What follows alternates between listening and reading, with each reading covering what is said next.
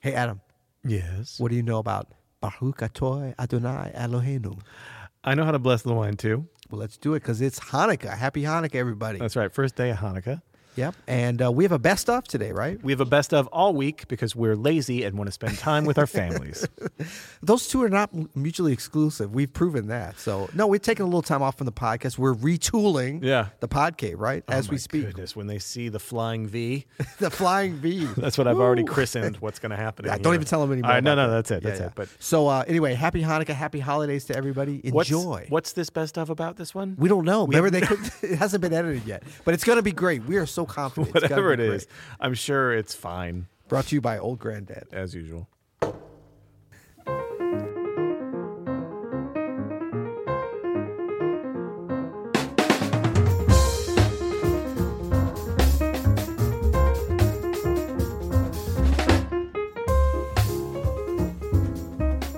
I'm Adam Annis, And I'm Peter Martin. and you're listening to the You'll Hear podcast. Daily music advice coming at you. Yeah, man, what the what the heck? See, it's, it's starting to starting to grow on you like a fungi. feels so Andy Griffith showish. I know. You know what? We're trying to um we're trying to class it up here, man. Come on. Hell, we are. Hells yeah. All right, so what are we talking about today? Well, we are talking about what the hell are Peter and Adam practicing? See, this is what I'm saying. Couldn't it just be what are Peter and Adam practicing? yeah, that's not as fun. See, you're all about the clickbait. Man. I'm What's just up? all about like you know switching it up. It could yeah, swishing it up. I like that. swishing. Swi- I'm all about swishing it up. Uh, you know, I just thought it's close to the end of the year. I thought maybe we just check in with uh, what we're working on. Yeah, You I know? like it. Okay, so uh, why don't we start with our number one, which is Listen. There, we said it together. Finally, that was beautiful.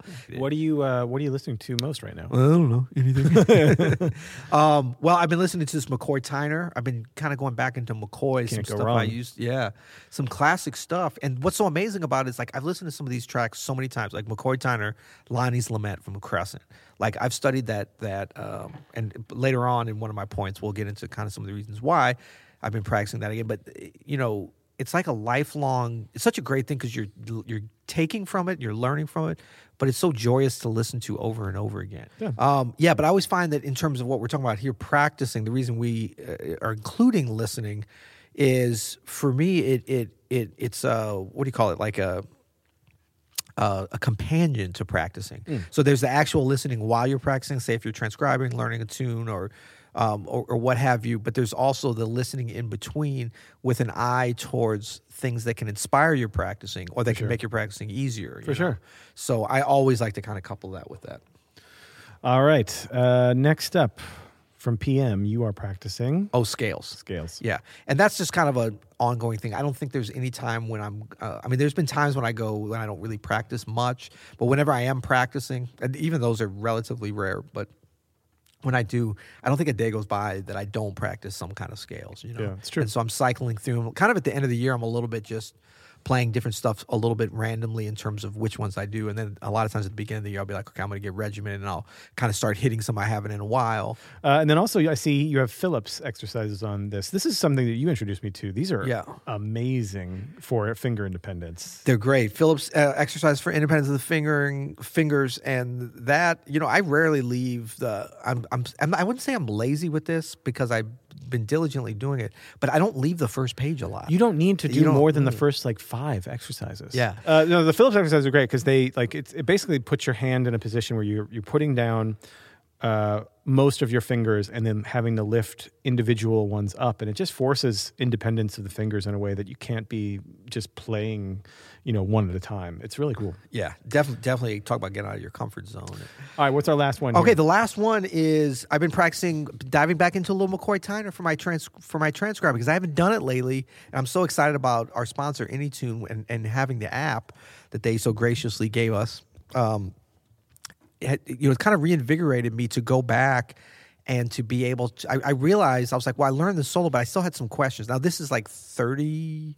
Is that possible? Thirty? No, more than thirty years ago, I learned this, which is crazy because I'm thirty-seven. Isn't that wild? I was seven years old, man. No, but I, you know, I realized I was never. a hun- I mean, you- are we ever hundred percent sure we have everything when we learn a solo? No. No, but we feel like we're, we're like, if you get to like 98, 99, you feel good. So I was never sure how accurate I had it. And I was like, now I have this tool to really be able to hear that.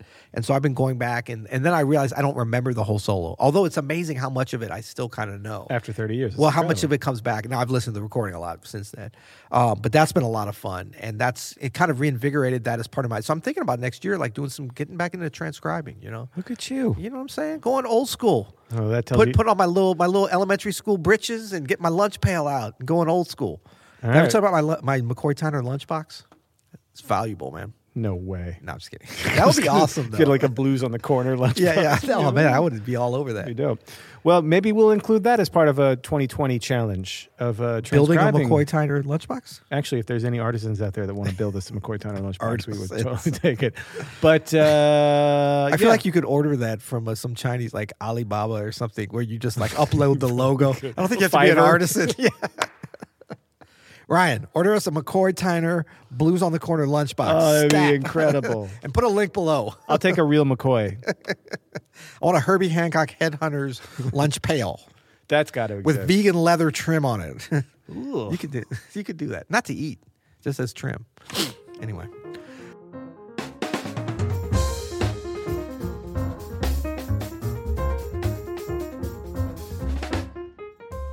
Hey Adam, yeah, have you come up with the theme song yet for the our What the Hell series? yeah. What the hell is the difference between a sharp eleven and a flat five? Yeah. um, I feel very lucky because when I was very young, someone kind of explained this to oh, in a way that really made sense to me. And it was Buster Williams, and you know it's legit. Whoa, wait, hold on. We just Yeah, dropped a I name dropped on the a ground name on here. the ground. Yeah, no, I did. When I was a little boy, I asked my daddy what the difference between a, sh- a flat five and sharp eleven. He said, "Go ask a pro." Buster taught us uh, at, at his uh, in his combo class at the New School back way way back in the day. Oh, that must have been awesome. Uh, it was it was incredible. Uh, Joe Henderson's Inner Urge, Right. And so Inner Urge has example. these series of major seven flat fives, and um, you know he kind of laid it down what what the difference is between the flat five and the sharp eleven, and it's actually as pianist it's really easy to see because it kind of implies a very specific time, actually a very specific sound to uh, that time around Inner Urge, and it's this shape right? So here I have an F major seven flat five, and the shape I have is F A B natural E, right? So this is what you would hear over inner urge as it moves down in whole steps, right? And so the idea is if I say major seven.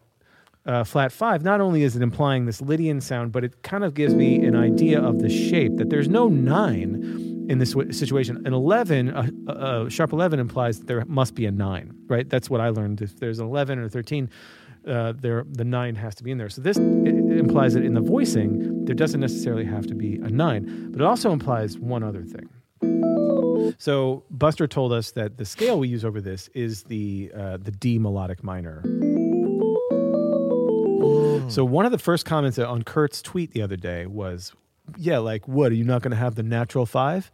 Well, in fact, Snarky Puppy, no, we're not going to have the natural five. Snarky, sn- snarky, uh, Kurt. That's right. We're going to have the flat five and the sharp five because of Yeah. the scale, right? If F, G, A, B natural, C sharp, D, E. And you know why, from a theoretical I standpoint, have no idea. because it sounds good. It does sound It great. does sound good. But it's a different thing. So if this was an F7 or F major 7 sharp 11, there would absolutely be a natural. It implies that there's that the C is in there, but the the the 11, the the B flat is is just B natural.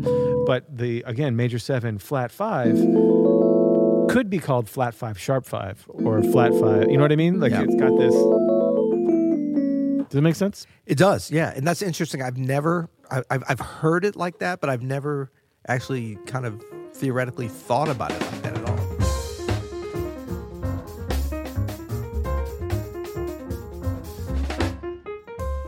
But uh, you know, I'm thinking about this more of like if I'm soloing in my right hand, what do I do rhythmically with my left hand? It's a question we get asked a lot at, here at Open Studio. So Yeah. I, I just wanted to like talk about it a little bit. You've got a great left hand, and you're Thank you. are it's I always was at the pedicurist. it's uh, always earlier in the grooving week.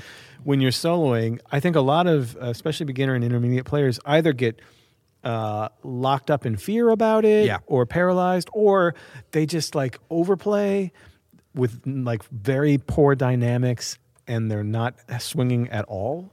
Uh, That's kind of worst case scenario. it's a really bad. Wait, thing. you're talking about only 10% swing or 0% I swing? mean, like you know, yeah, Sibelius zero percent. Something that actually Jeffrey Keyser talks about quite a bit, and I think it's very eye opening that to to Keys this is a very important part. Um, and it you realize this the better you the, be, the better at this you get. But dynamics plays such a crucial role in comping for yourself and what your left hand is doing. So what the hell do I do with my left hand? Whatever it is, make sure that you are under whatever the the if that's your soloing with your right you you need to not be competing with your own left hand for that so you have to work on dynamics it's hard to do like you couldn't do it with the key station No, no, no, no. We can't even fit both hands on there. No. I think it's horrible. but Uh, but you can bring out melodies in your left hand And- Right. and, like practicing those dynamics like coming up when you, the left hand is going to be featured Yes. but then going back down in this space you know how about what the hell to do with your left hand? How about a little melodic playing when you're playing a bass line? i love it Are you allowed to do that? you can play the melody even did you know that Yes. In The left, it- it's, well, depends on what state you're in. There's a couple southern states that have made that illegal recently. They're not enforcing that law. Technically, it's still illegal. So you check your local laws and regulations, people.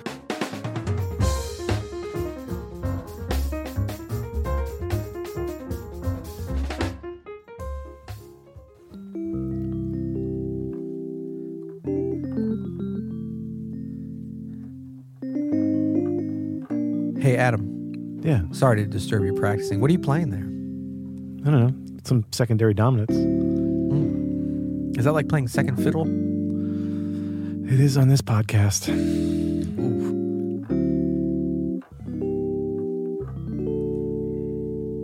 All right. So today I got an email this morning from a I don't think he's even a you'll hear it listener, but an open studio customer. He was a bill collector. You got that wrong. I get those emails every day. but uh, no, asking about how to deal with a series of consecutive secondary dominance. Yes. It's not something we've touched on very much here. So I'm talking about things like the tune All of Me or uh, All of me. Just take all of me. That tune? yeah.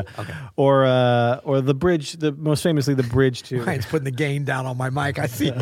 Sorry, did I spark some uh, excitement over in the engineering department? the bridge on rhythm. Thank you very much.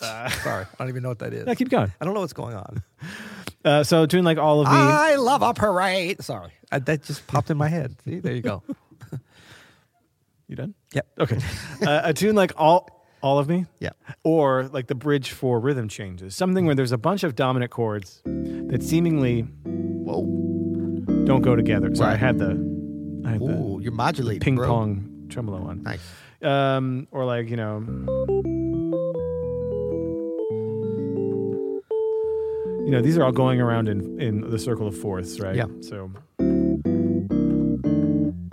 back to the one. Okay. what do you this person want to know what the heck do i play what do i practice on something like this what the hell So it's what the hell do I play over a second dominant, secondary dominant? hey listen we're talking about playing the bridge to some rhythm changes if you're not a grown up enough to, to use the word hell It's an adult show. yeah, that's right Hide your wives and cover your kids' ears. No, but so check this out. I was gonna. You just answered the first question that I had, uh, and this is gonna be part of a series. I understand, right? The what the hell series. oh yeah we're doing this all week what the hell Yeah, it's a slow spiral down into uh, into the into into Hades. Uh, into Hades. But um, my question was gonna be, what the hell is a secondary dominant? Maybe we should answer that first. That's a great idea, actually, to define what a secondary dominant is. So, a secondary dominant is not in the tonic key of whatever tune you're in. So, a primary dominant in the key of, say, B flat is F, right? Um, the secondary dominant would be, say, in the key of B flat, a C7. it's kind of a side hustle dominant. It's a Put it side in the words hustle. that young folks would understand. Um, and it's really just any dominant that could be part of. You know that's really progression. a progression that's Yep. not in the or- in the tonic key, right? So that's why this bridge for rhythm changes in B flat starts on a D7, goes to Yeah. G7. Oh, these are all secondary dominants. If we Yeah. were just ditonic, the D would be D minor, the Right. G would be G minor, and the C would be C minor. But And correct me if I'm wrong, but often we wouldn't even know, or the listener wouldn't hear that it's secondary. Like, so play the first, the three chord at the beginning of the bridge there, and now resolve that to where it would be expected to go. Right. So if it did that, it's actually not. It's like almost like a deceptive second because it, it resolves where it expects to go. to a minor or a major. Right, right. So yeah, could have done So that too. Yeah, and then, then it's like a key change kind of. right. But if it goes to here, and That's what makes it secondary. then that, because these are all wanting to go somewhere, right? Maybe even tertiary. What do we call that? Because you got Tertiary. tertiary. Well, that too. And you see this with the cycle of of fourths, circle of fourths, often because you know, like the D is the is the five of G, the G is the five of C, the Yeah. C is the five of S. So really, you're just putting like five, five, five, five, five. So we're we're all heading towards B flat. Yeah, you're delaying the inevitable You could do this. You could keep going with this, and forever. I mean, it just could keep going, going, going. We don't have time. we don't have time for that. And so when you've got, for instance, on that bridge, you've got the four in a row. The way you would play over the final one, where you know a resolution is coming, is yeah, is going to be different. And and so it's almost like you look that that you look at that secondary dominant, or in this case, the several secondary dominants, as a setup. Um, you know, a, a chance to still be unresolved. You know, it's not going to be resolved harmonically because anytime you're on a five chord, a- Uh, unless you're really giving it like a, a bluesy one type one chord type of feel Mm-hmm. um, it's not going to be stationary it's already got some momentum now can you make a dominance chord feel like it's stationary yes of course the Yeah. blues is a perfect example Yeah. but the idea of like how these are set up when they are secondary it's going to have that forward momentum harmonically Yeah. so the easy answer w- or or the simple, simplistic way to look at it is like, oh, okay, so then we're going to play kind of in a rambling way along the chords. Well, maybe hold on, hold your horses there, buddy. G goller baller, what, what, what the heck are you doing there, buddy? Oh, sorry, that was kind of old timey. No, but you know what's fun sometimes is to play against what that harmony is with your melody. The- the main thing is you, you're aware of it, so like you're able to hear. And I know it's a little bit esoteric, but you're able to hear kind of what that general harmonic structure is, and that there's not a stability. There's a constant kind of wanting. You know, there's a transition and there's a wanting to resolve, but you know you're not there yet. So you can use that to your advantage if you understand that and can hear right. it with how you craft your melodies. That's right. Yeah. I mean, the the first way that I think about doing that is is to understand, especially when it's going around in these fourths, like on the bridge to to rhythm changes, right? Is you can establish this as like a as a Talking Uh, the one blues there. I like that. as a one chord. But then uh, before you go to the next chord, you can turn this into more of a dominant seven sound. Hmm. So you kind of went blues. Let me just do a little play by play, a little blues scale, and then you went half whole, That's right. Yeah, yeah. diminished, Or you could go altered. which heightens the kind of transitional quality of the dominant chord. Right. So even in that sense, too, I would say like the, your first step in in treating this circle of force like this is you could even think about the first measure as like an A minor seven over D, Mm, little sus action. and then do some kind of five thing to the G, and you can think about this too as like a